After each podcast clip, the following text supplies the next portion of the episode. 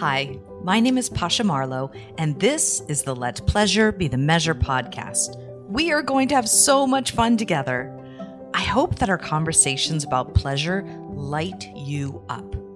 And I hope they inspire you to reclaim your desires and create more space in your day to bring pleasure into your work, your family life, and yes, even your sex life. We will practice and explore the art of pleasure together. Let's play.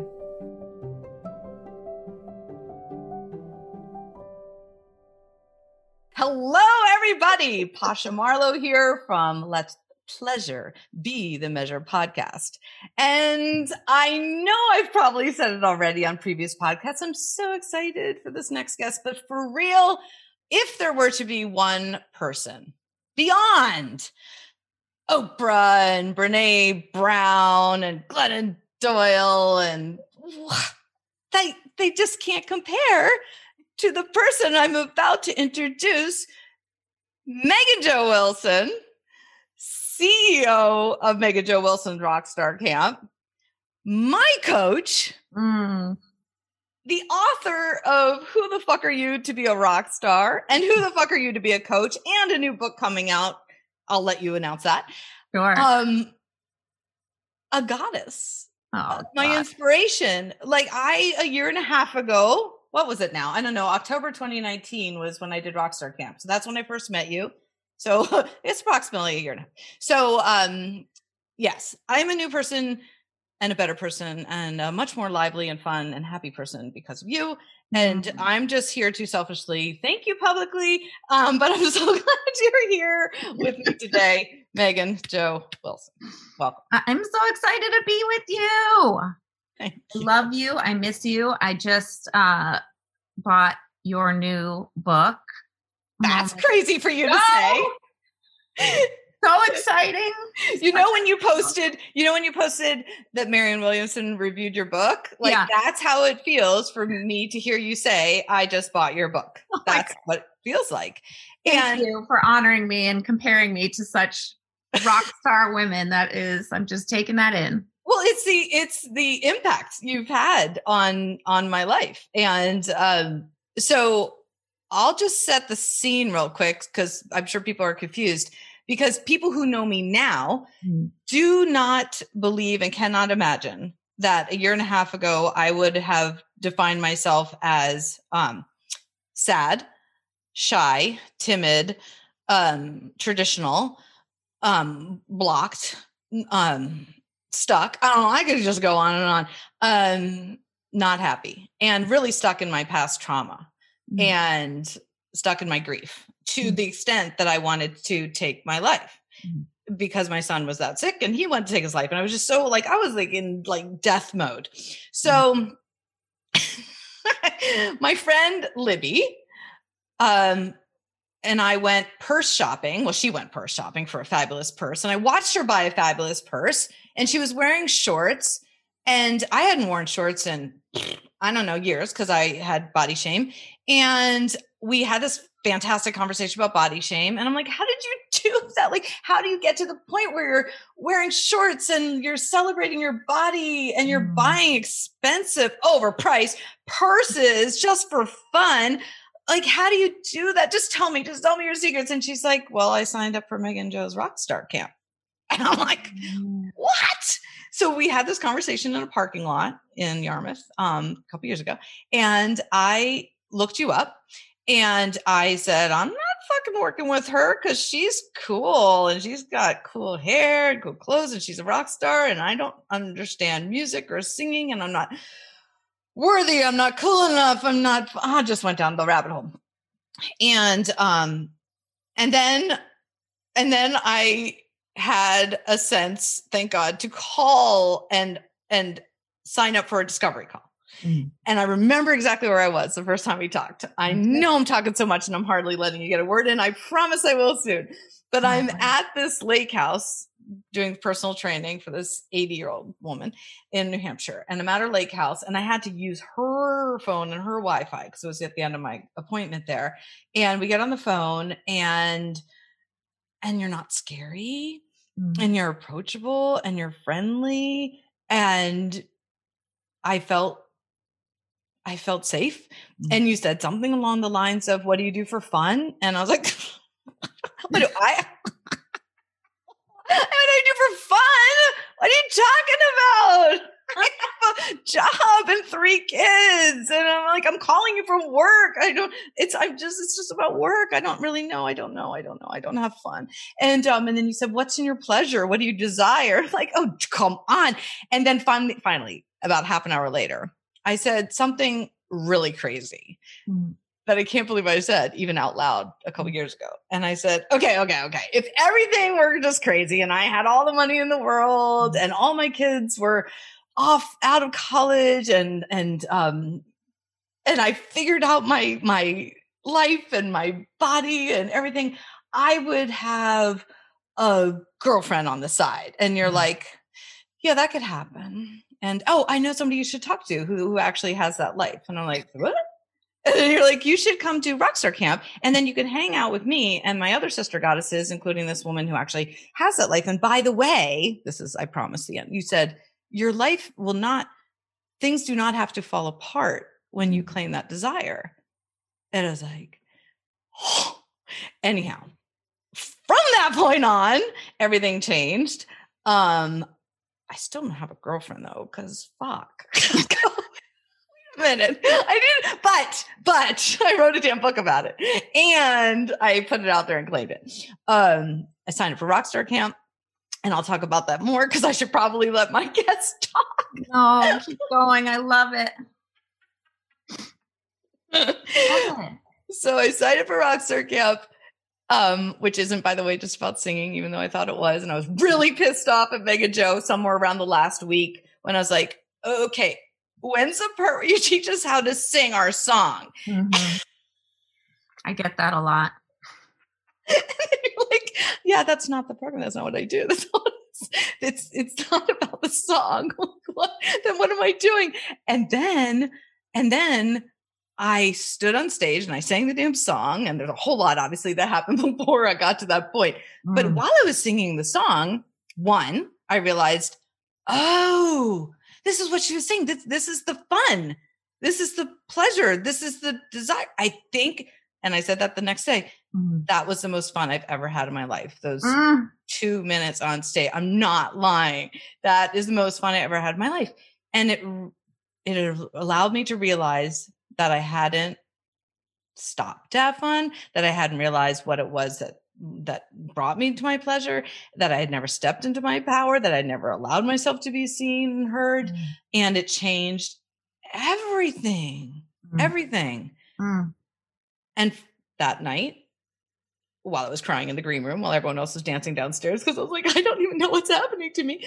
Um, I said, I think I need to create a comedy program where people can do what I just did and tell their story on a live comedy stage. Because now that I've done something really scary, I need to do something scarier to step into my power even more and to be mm. seen even more and to play big even more. And so I don't know what you did, woman, but seriously, I'm like a different person and I like myself a lot more. And so does everybody else who knows me, except for my parents who think I'm completely lost.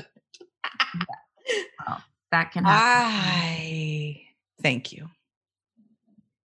Thank you. Thank you for telling that story. It's such a treat to hear the journey from the beginning because, of course, I remember that conversation. And of course, I knew your name because you're kind of like the mayor of cool women's city. Like you just know, you're like a natural connector person. So I remember that conversation so well. Um, I don't remember all those questions and responses I had, but those are pretty damn good. you can have what you desire, right? What a radical thing to hear. And that everything won't fall apart if you claim it. And you won't and your life won't fall apart if you claim it. Yeah. Uh, what a concept. Of course, sometimes it does, but it doesn't. But it's such a great question. I remember right before you went to India, you put out a post that said something along the lines of if everyone in your world that you love wouldn't, if you knew everyone in the world that you love wouldn't get hurt, Right. what would you do? Right. And that struck a chord as well. That allowed me to do the podcast and write the book because I was like, well, if I wasn't scared of what everyone would think, say, do once I stepped into that truth, um, that that's that was my next step. So so yeah, I had to, and and well, there's so many directions we can go. I know. but um holding the space for me to surrender to the idea of potentially losing Jamie and knowing and being able like you held space for this in the healing uh circle that you did with the sound healing Hmm. that I imagined could I survive without him and then coming to the place of feeling whole that I wasn't only his mom and that it would wreck me for probably decades, but that it's possible I could survive it. Hmm. Seriously. It was like I, it's in the sound healing circle you led. You have so many gifts. All the spaces you've held um, for such transformation. Mm. I felt like when the women were singing around me that it, I was attending, I was attending my own funeral and my son's funeral in that That's moment. right. Yeah, I was walking through that, and then, and then finding a way out of it, and finding a way um, to, to not just survive, but Yeah. but thrive after it. Yeah, Right. So it's like you were able to face your deepest fear. I mean, I that's definitely my deepest fear as a mom. Mm. And to be with it, to be with it for a moment. Mhm. And I think the only way we can do that is in community and sisterhood, right? It's like I'm definitely not doing this unless I have a lot of people holding my ropes because Mhm. I will go down. I will just go under. I just will. Just Mhm. the thought of it, exactly. I will go under. Yes, yes. So I remember that moment. I remember that moment too. And the thread that I'm kind of like seeing through all of it is for you, for all of us, is like being uh witnessed, having community, and almost like and this that that whole idea of what would I do if no one got hurt? Yeah. because that is what most of us i think that's what all of us really especially women are just that's our top priority which i'm not going to hurt anyone i'm not going to offend anyone i'm not going to Mhm. upset anyone i'm not going to rattle anyone's cage and then we're suddenly in a cage ourselves like Yeah. all those things you said sad numb Right. not having what we want Right. but everyone else is good. So I'm doing my job. It's wild. So that question has been a huge one for me. I got that question from a therapist Mhm. when I was sitting with a boyfriend who I kept trying to break up with, Mm. but he wouldn't like believe me. So I had to bring him to the therapist's office so that he would hear that I really meant it. And um and she asked that in front of him like I was like I just don't want him to be hurt. Yeah. I will I will stab myself a million times before I scratch him. Even though I'm not in love with him anymore. Mhm. Definitely want out. Mhm. I will torture myself. Mhm. Uh, and she said, Well, what if nobody got hurt? What would you do? And I was like, End it immediately. Yes, and you were certain. Yes. He was like, Oh shit. yeah. She really means this. Yeah, it's such a powerful question. Mm. And the amazing, surprising things that come up when you ask yourself that question, sometimes they feel really radical and sometimes reckless. And it actually seems that a lot of people in your presence, I must say, come out with something like, well, I would have a girlfriend on the side or I would have a Mhm. non-monogamous relationship. My husband would be fine with it. So Yeah. one has to wonder because I've talked to many women, Megan Jo, who said, well, uh yeah i mean megan jo could make you bisexual just being in her presence like, like, like people step into their um their sexual desire when they're with you i'll just say Yeah. that Yes, I have that effect on people. well, you know, we're given such a limited menu of options. and it seems so normal until you start to explore the other options, which is what Mhm. you've been doing and what I've been doing. Mm-hmm. And what I love about exploring all this stuff with with the people we work with, right? It's Mhm. like okay, so the so the options I'm given are monogamous, hetero, missionary position, and the point is to orgasm. Mm. And those are all cool options, Mm-hmm. but it's like one tiny sliver, Mm-hmm. a 1000000 Mhm. other options. Yes. And that leads me into the whole idea of let pleasure be the measure and pleasure Yeah. practices and Mama Gena and her influence on you. And I never had the opportunity to work with her, but I've read her books thanks to you. And I've been following her. And the idea that pleasure goes so far beyond sex and sexuality and orgasm and to establish a pleasure practice in her life on a daily basis, even when things are really shitty and difficult, is so important. Um, and that it doesn't have to be grand or um, time consuming or cost a lot of money. That's And right. that was that was freeing. So you you taught me that as well. yeah, yeah. Mhm. Shout out to Mhm. Regena Thomashauer, Mama Gena. She obviously a hugely influential teacher in Mhm. my work and i think that the the idea let pleasure be the measure like what a great frame and what's so fascinating to me is it's so simple Mhm. and it's so difficult Mhm.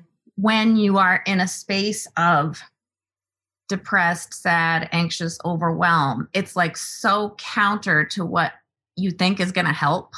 Yeah. Right. At least. And I've been doing this for years and teaching it, and still it's like, okay, um, what? How can I infuse a little bit of pleasure into my day right now? Like you said, like yes, I would love to move to Italy for a month, but Yeah. given that I can't, could I make a, an espresso that tastes really good? Mhm. could I have a little dance break in my kitchen? Could Mhm. I, like today, I'm wearing my Viva Mexico head wrap because I'm really missing Mexico. Like, oh, that pleases me. Yes. And her whole philosophy, which I know is, and I love how you're playing with this in your own unique way, but is that pleasure is the fuel for women. It is the fuel. It is what puts the wind in our sails for our desires. And without it, we just atrophy. Like all of it just shuts down. Mhm. Mhm. And this is not new wisdom. In fact, it's ancient wisdom that so many of us are just rediscovering and saying, uh, oh, this is this is ancient. yes. And we're bringing it back into modern times, just like that sound healing experience you had. That's ancient Yes. practice. We just happened to be doing it in 2020, wasn't it last spring? In a house, you know, near the Oh, beach. right. It was just before COVID Right. um, in the lockdown. Yes. Right. Yes. Yes. And it's interesting that you mentioned ancient practices because a lot of what's coming up in these podcasts are ancient practices such as vaginal steaming and yoni steaming and Right. things that seem um, really radical right now and Right. doing them for thousands and thousands of years. So Mhm. just stepping back into that and and then just the the tiny I in your honor usually don't wear anything like a bra. Oh, and this is as much this is as much cleavage as I show. Since Rock Circuit up, nobody has seen my boobs. Okay. um Yeah. I still have so long to go, which is where I was going. Because you mentioned the dance break. I swear I would rather talk about suicide Yeah. than do a dance break. Yeah. And I've been trying to figure this out because I understand the reasoning behind it and the impact of it. And when I do it, I feel, oh, it's really heavy and very challenging and and Yeah. and feels traumatic. Yeah. Um, it feels like triggering trauma. Yep. Um, and it pisses me off Yeah. because it looks like one of the easy preliminary steps. But no, I could write a book and do a podcast and come out as bisexual and be big and play full out in my life and try to become a comedian, do all the big scary things. Mm. But get me to dance, even alone, yeah. really hard. Have I ever danced in front of my right now, currently partner? No. Like no. there's still so much uh, armor. Yeah. And I don't, I frankly don't get it. Yeah. Yeah. so. Well, it's not uncommon. And there's a couple things. And the obvious one that you know is, you know, when our bodies hold trauma, we very brilliantly disconnect from our body. My body has trauma. My, if I connect to my body in a way that feels pleasurable or sensual, is immediately conflated with really painful, confusing experiences I've had around being in my body as a, as an erotic creature. Mm. And so of course we don't want to go there because it's triggering to the trauma. Mm. But the other piece too that I've been noticing more and more is that some women really love to dance. It's mm. like just a familiar language and it sort of feels good. And for other women, that's just not the their favorite it's it's not pleasurable. It actually doesn't bring pleasure into the body. So we've been playing around with like uh if it's not dance then try jumping jacks or push-ups or yoga or just shake shake shake shake shake shake right? Or play golf or do yoga. It's um because it's not just everyone's favorite language and it doesn't have to be. So I think both of those things are true. And for me, I always loved, I always loved dancing. I just love dancing. So it brings me great pleasure, even though sometimes it's like, oh, this feels too much, or I can feel my rolls, or I feel like, ugh. Um, and certainly the minute we have someone else watching us do anything, the triggering is exacerbated. Yes massively because now we're being seen and witnessed in our bodies, which is extra terrifying. Exactly. And and I really appreciate you said that about um, different ways to do it. That I'm not alone in not feeling not just comfortable with dancing, but maybe it's just not my it's right. not my catalyst, right? And so I've been uh, suggesting to my coaching clients who who feel similarly, and for myself, that within my exercise routines, be it like an interval workout, that I will still play and maybe it's 30 seconds or a minute of a, of a song that allows me to feel into my rage and then grief and then turn on yeah. as you suggest. But rather than dancing with it i allow it to um, adjust the way i'm moving within like am i jumping? Am i pounding? Am i lifting heavy? Am i stretching? Am i working on my core? And so that's how i've been able to work it into to my life yeah. uh, in a comfortable safe way. But yeah. maybe dancing will come. I hope so. Every once in a while I wiggle it out. Yeah, and maybe not. And then I'm like, well, what is dancing, man? That's like, true. Because right, I'm moving my body rhythmically to music, and it's the same thing with singing. You know, where people say, well, I can't sing or I can't dance, and I just don't. I just don't ever believe that from anyone because we, it's in our DNA. It's it's you know you don't meet three year old kids who are like, I can't dance and I can't carry a tune. We just mm-hmm. mm-hmm. move, we sing, we even if our rhythm isn't great, it's what we do as human beings. It's what we always have done since the time we were cavemen banging rocks together to make a rhythm, which is really how it started. Yes. Yes. That's yes. My my husband African drums. He doesn't dance. He doesn't talk yeah. hardly. He doesn't share, but he plays African drums in the rhythm of the drum. He feels like that's his connection to his soul, to his spirit, and to truth. And so, yeah, it's it's such a fun practice though to figure it out. And it seems like it's always through some sort of create creativity, right? Yeah curiosity comes through the creativity um yeah. and and then we just have to keep trying I didn't a comedy. Are you kidding? That was not in my radar. Had I not had I not been feeling like, okay, uh, it's it's I'm going to disappear, or I'm going to try something crazy. I'm going to try. Mm-hmm. Okay, I'm going to try the scariest thing I could think of. I wouldn't have gotten to that point and just seen if it stuck had I not tried tried everything. I'm like, I tried singing, I tried dancing, right. I stand up comedy, and um, but if we don't allow ourselves the space to do that, we'll just never know. So you might want to play mandolin or right.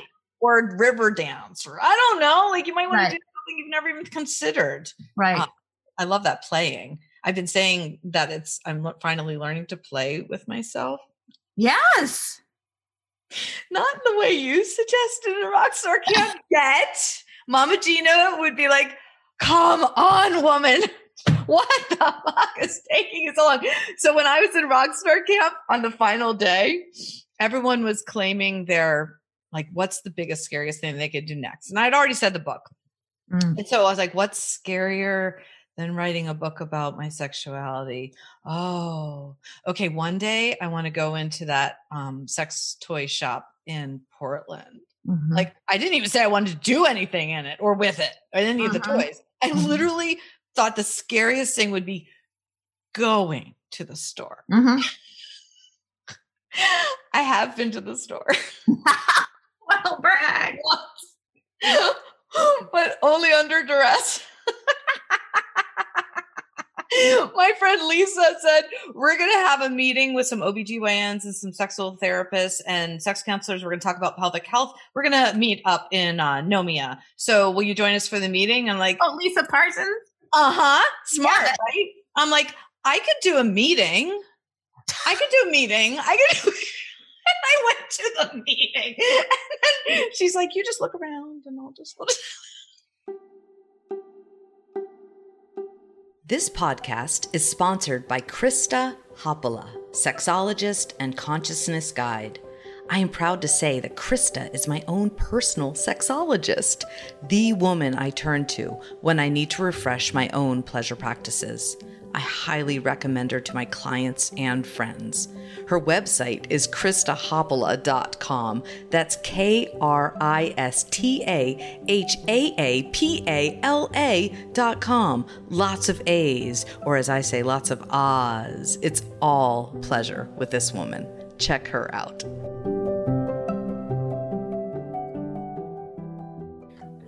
This, says so much about you, Posh, Posh Audacious, as we like to call you. Um, because, and I think this is true for so many women, the logical part of our brain, which we're taught to listen to above all, would say things like, I can't write a book.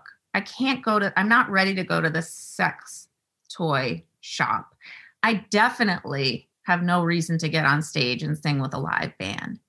And yet, there is another part of you. Where it lives, is it your heart, your spirit, your body, your pussy, your soul? I don't know. But there's some part of us that goes, yes, yes, even though my brain says no. Yes, even though this makes no sense.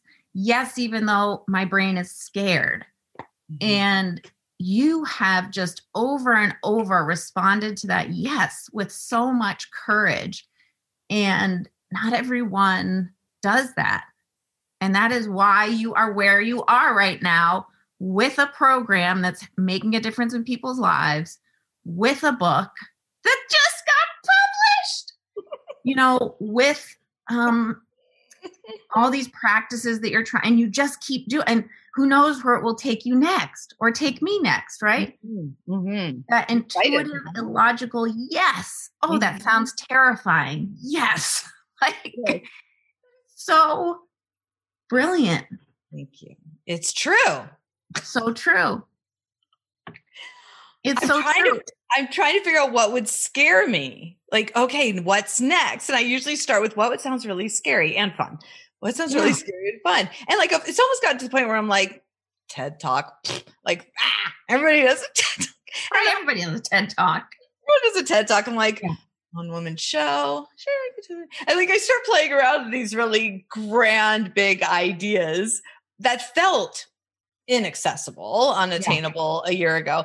Um, and now it just feels like the world is wide open and it's just up to me to Yeah. step into it and say yes to it. I'm like, Yeah. oh, this is fun. And so the paradox, of course, is I'm having the most fun I've ever had and feeling as well as I've ever felt. Yeah. At the same time, going through no shit, the most difficult time in my life emotionally with Jamie being sick at the same time. And there's guilt and there's guilt that I work through. Um, how could I possibly take this time to explore my sexuality? How could I possibly right, take this right. time to explore my desire? And then of course I realized that it's this energy that I have right now that I'm able to receive from all this pleasure and desire and fun that when I go back downstairs to okay. care for him, I am able to make that boy laugh. That's right. Dance. And I'm feeding him healthy foods and I'm not depleted. I'm not sitting with him all the time holding his pain because I can't. And that's okay. And that's been really hard for me to realize that I cannot sit with him with his pain 24 7 for two years. I can't. Right. It, it, I, I, I didn't have the energy to give back to myself, to him, to anything, uh, anyone. And so, um, it's i'm sure there's a lot of women who are listening to this who are homeschooling and taking care of their aging adults and and ill friends and in the middle of uncertainty and trauma and crises and wondering if it's appropriate or right. their time or okay to access their pleasure. And i just keep telling people yes more so now Yes, especially, even more so. Especially. especially because of that. Yeah. Yeah. And I am one of those women. You know, I got a kid who's doing, I have three kids doing remote learning. I have aging parents that live down the road. I have a business I'm trying to run, all those things. And, and the, the conditioning would be, well, that I just need to serve more and give more and and because this is serious i mean this is serious. We're in a pandemic. This is a crisis. Like we got to buckle down and really be with the pain. And we do that and i know you do that too but we have the capacity to do it because we are making our own joy pleasure fulfillment also a priority. Mm-hmm.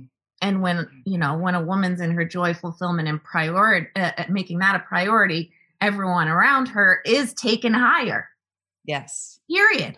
Yes. Yeah. Not what we're taught.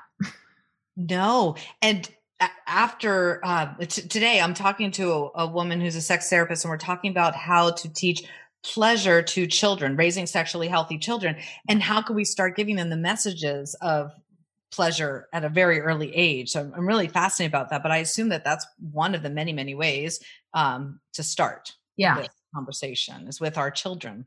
Yeah. And there was mm. something you said before too that just reminded me like how it's all always research and it's all always like where you are is perfect because as soon as I do as soon as any of us start doing the comparison thing, right? We're just totally fucked. And it yeah. happens all the time and we have endless we have a, a comparison shame at our fingertips all the time. Mm-hmm. Mm-hmm. So, and the models for that are so wild. So, mm-hmm. I mean, the primary models are like we have Hollywood and porn. Mm-hmm. Awesome. And then, or we have our friends in social media and other entrepreneurs and people who seem to be doing it better. And then we are never doing enough pleasure or enough work. Right. But if I start where I am and, you know, maybe I don't feel capable of having 10 orgasms a day. But I could start by, you know, stroking my face once a day. Oh, that feels good. That feels good. That feels good. And now I'm done. Mm-hmm. Mm-hmm. Um, and just approving of where we are, mm. which is really so it's the antidote to everything, I think, just approval of where we are. And it is so challenging from so many different angles. Mm-hmm and it's lonely too if you don't yeah. have the sisterhood and you don't have yeah yeah yeah right right if i'm in isolation truly me myself I, I would say it takes about 24 hours of alone time without leaning into sisterhood where I, I will spiral very quickly. Oh, yes. 24 hours. Yes, absolutely. Yeah. I can't do this. Who am I to do this? This is too hard. This is too scary. This sucks. Mm-hmm. I'm a loser. I don't know what I'm doing. everyone else has it figured out. So that's that's why we have the tools and the practice and other women to reflect back to us. Yes.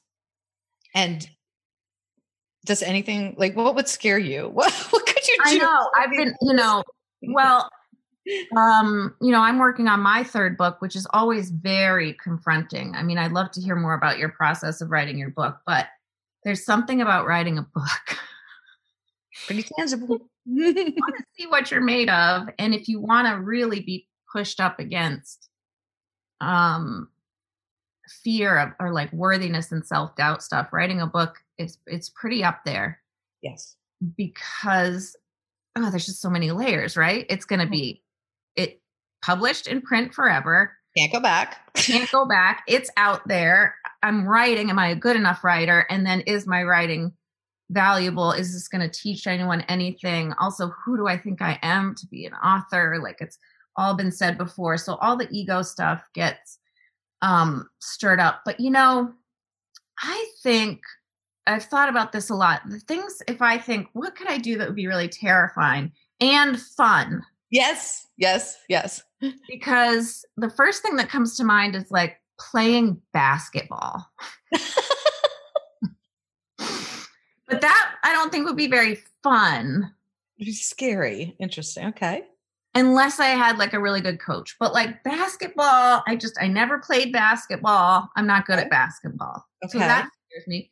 Roller coasters and jumping out of airplanes terrifies me. okay. Doesn't sound like fun. No fun. Okay. So, what would be fun and terrifying? I mean, it's such a yummy question to explore. And I feel like I'm doing every day fun and terrifying things. So, when, you know, someone like Matt, you know, my partner goes, Oh, you got to skydive. It's so fun. And I'm like, you know what? I skydive every day Yes. mentally. Like Yeah. my life is a skydive. So on the weekends, the last thing I want to do is get into an actual plane and jump out. You want to get grounded and stand next to a tree and hug it, to stand next to a tree, curl up in a blanket, read a book, and be as safe as possible because my job feels like jumping out of an airplane every day. Yes, I feel that. Yes. Don't you? yes. I don't need a roller coaster. I've mm. got one. It's called running a business. Oh, true. Woo. Yes, because when that book came out this past weekend, I thought, okay, gear up. What's what's next? What's next? And I realized like, oh goodness gracious, like I'm in the middle. I'm like feeling like I'm jumping out of a plane. I feel like. I'm doing the scariest thing. You have. I, I'm exhausted. yeah. Like I probably need to just stop for a second and integrate all of this. right. pause and then and then consider what's what's next um but yeah yeah life life Right. and running a business and holding space for for all of the women that you hold space for in their terror and That's their right. pleasure Right. yes Yeah, and I don't know about you, but that part feels easy. That part feels like a divine mm, calling. I, I can Mhm. sit and hold space, hold pain, hold big emotion. That I can carry. Give it to me. Give it to me. I got it. Um, but the piece about running a business, and this is one of the things that's kind of interesting as I'm playing with this whole no more playing small idea there's a way that it can sound like no more playing small means just keep going, keep going, keep pushing, keep pushing, do more, do more, do more. And there's no um pause, like you said, to integrate what I've just done. Mhm. And that is like so not the case. And that's one of the things I'm always trying to to teach, you know, that it's like it's unnatural to just keep pushing and pushing and pushing. It's unnatural to just always exhale and never inhale or vice versa, right? right It would be unnatural if it was just like winter all all year round. So mm-hmm. I think that actually part of playing big is giving yourself permission to rest, to take breaks, to integrate. And for me, and I I would guess probably for you, but for a lot of us, the taking a break part is really hard and scary too. Harder. Harder. harder. Yes. Yes. I went, I celebrated by going to a float tank, the float tank in Portland in, in the morning of my book because I wanted to just be quiet with my thoughts. That was not smart. Oh, I mean, well, it was it was a good idea and the worst idea I could ever possibly come up with. Right. right. It, it's because we're so fucking trained to like that productivity is what's valuable. Mm-hmm. So mm. if I sit in a float tank, like, is this okay? Is it okay for me to rest? Is it okay for me to take a break? Um, you know, yesterday, like I went into the woods with my daughter for the day. Like I just took the day off. It wasn't really part of my plan, which threw me for a loop. But it was like, okay, I've got this opportunity to be in the woods in the winter in Maine, which is my favorite thing. Mm. But it took me like probably an hour to like really mm-hmm. arrive. Mm-hmm. And then it was like time to go. you know I mean? It was like, like, the end of a massage, the last five yeah. minutes. So divine. yes. And it's so heartbreaking, isn't it? But it's so worth continuing the practice anyway, because I want to savor as much as I can of the mm-hmm. journey, right? It's like it's always going to be hard. Being depressed and sad and suicidal is hard. Mm-hmm. Mm-hmm. You know, running a business is hard. And being visible is hard. Writing a book is hard. There's always going to be hard. So we might as well pick the hard that's like fulfilling and exciting yeah. and alive and makes a difference in other people's lives. And uh, that's what you're doing. That's that's what turns me on anyway. When I'm like, it's gonna be hard either way. So let's do the hard that makes us laugh. And you could you could have given me a little heads up and warning on the fact that like writing stand-up comedy and performing stand-up comedy might be just pushing it a little bit too much because Megan Jo, that is consistently a year and a half later still yeah. scary and hard. Yeah, yeah. Well, that would be scary and hard for me. You know, before the pandemic, you had asked me to be like your keynote speaker, and I was like, well, I don't know how, I don't know what, I don't know what. And I'm actually a great fan of comedy and and not quite a student of comedy, but you know, like I spend a lot of time watching stand-up comedy and assessing comedy shows and what are the bits and what are the techniques and and i still find that i find that so exciting and terrifying and i i know that's what turns people on about it. Um and the fact that you're using that path to to transform the things that give us heartache grief and shame.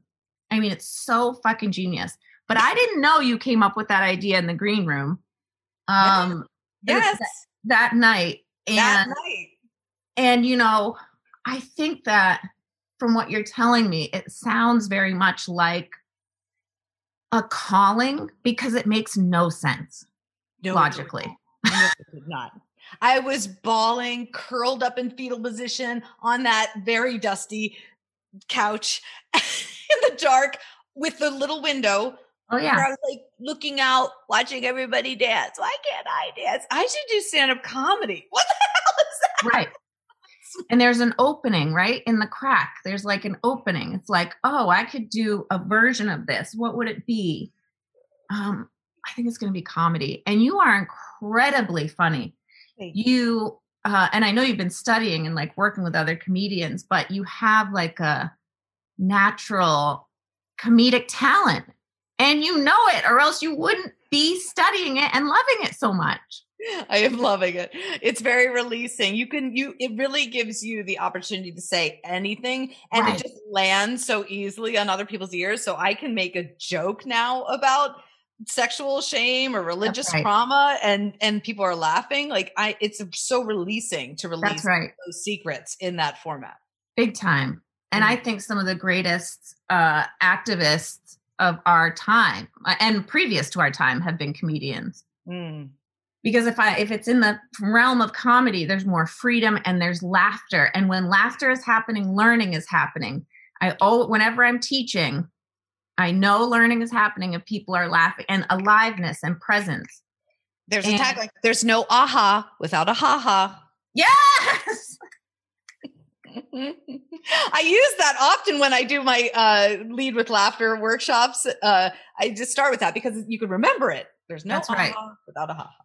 Without a ha-ha Mhm. that's right and all the chemistry that goes and i'll be receptive to hearing things that i otherwise might be offended by shut down to you know that's why i love i mean dave chappelle i think is one of the great activists and Mhm. teachers Mhm. because he says things that if you put those you know on a news station or in any other context and he still gets a ton of shit for doing it in comedy so does ricky gervais so does uh, every comedian that pushes the boundaries like you get fucking hate mail and I did get hate. Mail.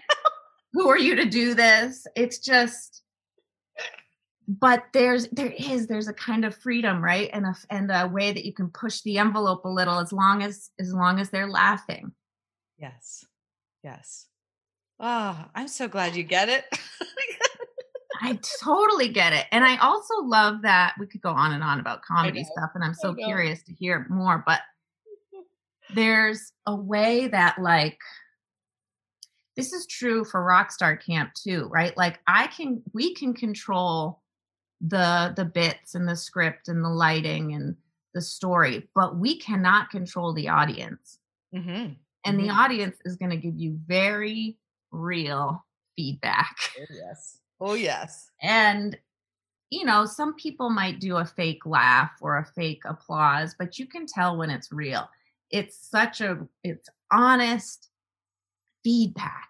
You're either funny or you're not. It was funny or it wasn't to that particular audience.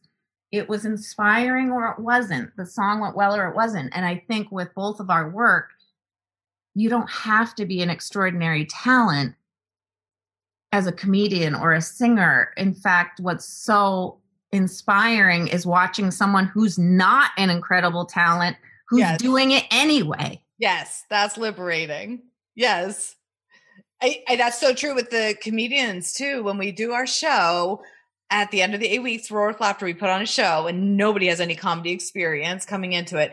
And it's the folks that maybe didn't prepare a whole lot, weren't really That's sure right. what they were going to say. It's really messy. Now it's like bloopers and it's completely Right. relatable and their truth comes out and it's not polished, but it's so real. And then somebody in the audience does, of course, because it's virtual and we don't have actual like live clap, claps and laughter mm-hmm. yet, but it will be on stage. People are doing this and this and thumbs up, Yeah. and and you Yeah. can see it in their faces that they can relate, and that's something um made them feel like they can they oh i belong i hear you i see you i know you that's awesome yeah That's it. so good And I think part of that is I can relate and I'm excited. It's like it opens up a possibility. And I know this has happened for a lot of your, you know, students, participants who've watched the show and then said, oh, if they can do it, I can do it. hmm hmm and that's what happened in rockstar camp all the time. And and the performances that were most moving were the ones with the most bloopers right? With the yeah. most mistakes. It's just a different it's a different Mhm. context because we're not just doing it for entertainment we're doing it for growth we're doing it for learning we're doing it for personal growth. Yeah yeah. It's it's far it feels far more transformative than entertaining.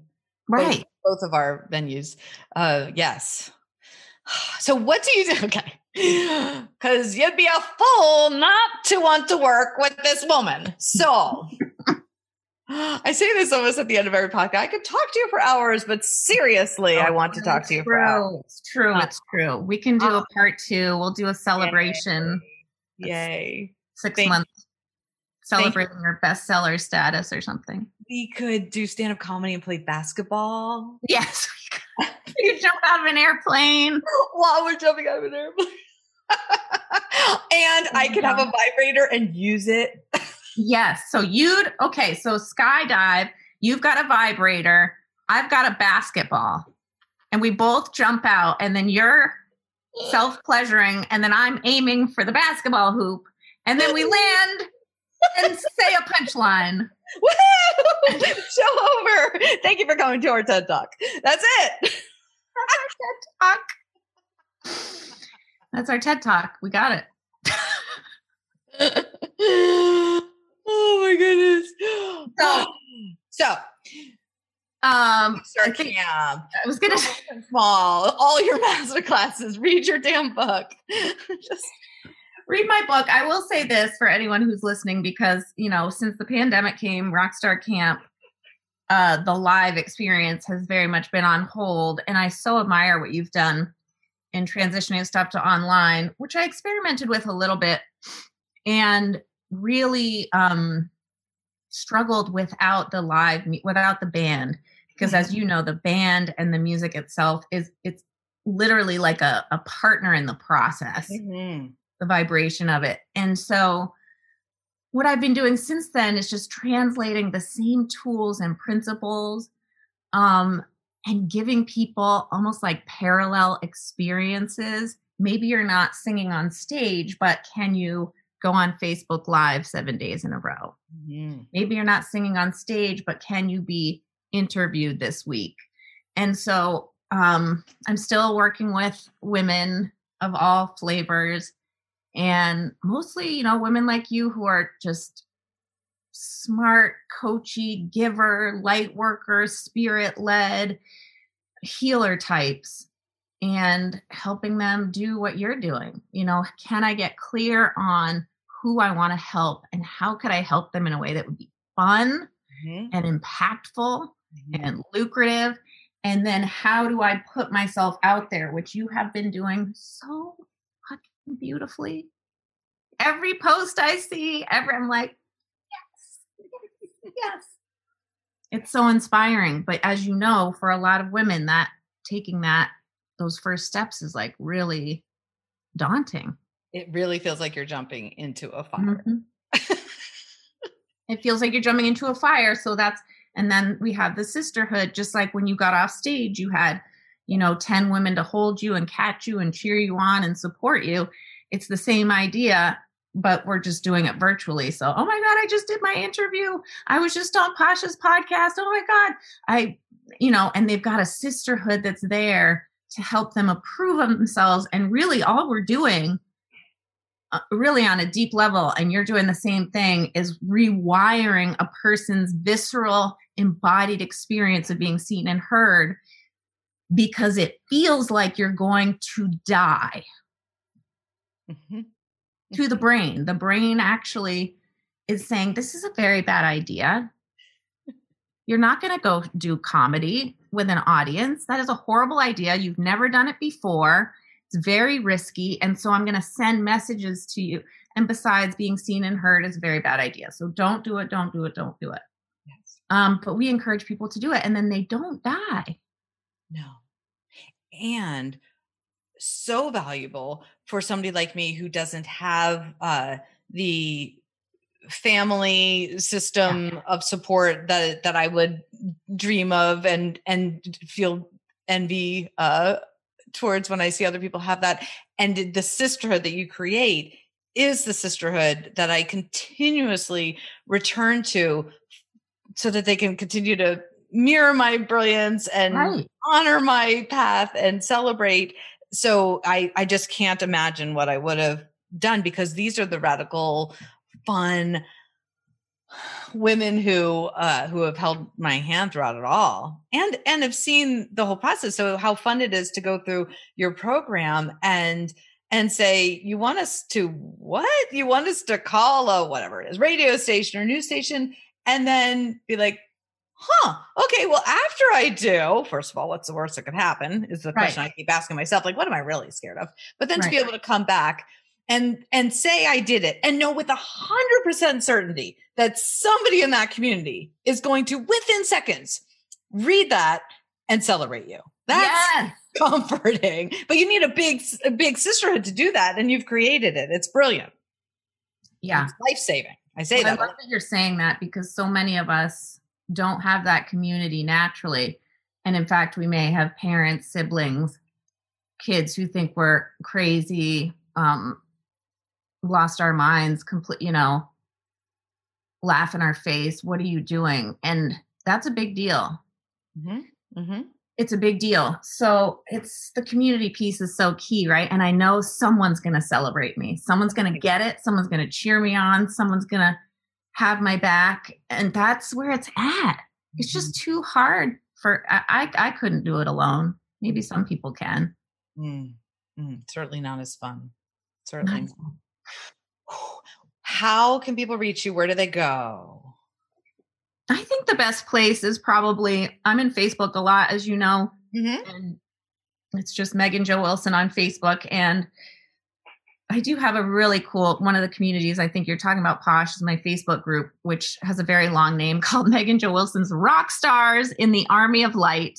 Is that the name? It's a long story. Why, I just write army. I write army, and search takes me there. That's what. Our, search army. Megan Jo Wilson Army.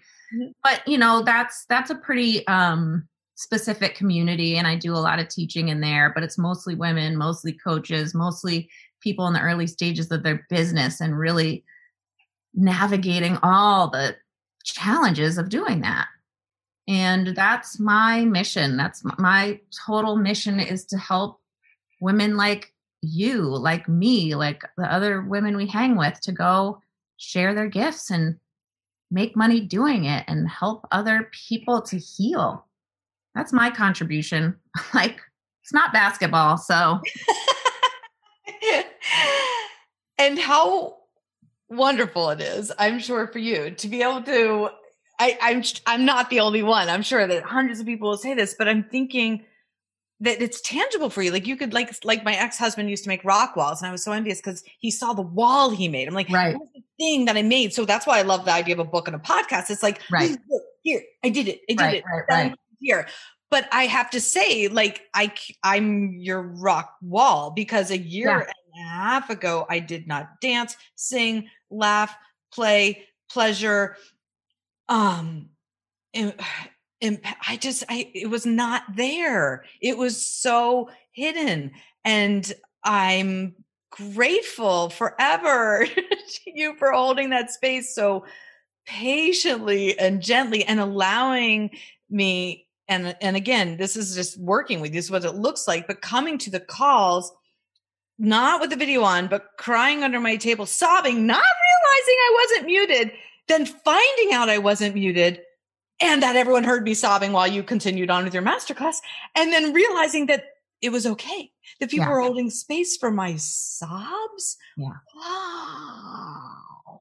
And then and then the world opens up and you feel safe being finally free and authentic and yeah i'm just going to keep gushing until you hang up oh wait but if people want to reach me if you'd like to have a conversation with me, because I'm a fucking coach too. Because I'm a coach too. Yeah. And it's really good one. PashaMarlowe.com is my website. And email is pasha at pashamarlowe.com. You can find me by my name, Pasha Marlowe, on Facebook and Instagram and all the places. And I love my work. I love coaching. It is the most fun I've ever had. And I love watching the transformation. And I love being able to circle back and reconnect to the women who inspired me and showed me the way, namely Megan Jo Wilson. So thank you. Thank you. Thank you, sister. You are my rock wall. I love that. And you know, I tell your story all the time. I appreciate love what you're doing. I'm so grateful for what you're doing. I love participating in what you're doing. You're going to get uh, on that stand up comedy stage as soon as we find a venue and it's safe to do so. I got to do it. I got to take the class. I got to practice my my bits. I'm so proud of your book. Like Thanks. I said, I just bought it and of course we'll be talking about that far and wide. So we can be each other's rock walls. Awesome. I love that. All right. Thank you, everybody, for listening, for watching, and I will see you soon. Pasha Marlowe, let pleasure be the measure. Thank you, Megan Jo Wilson. My pleasure.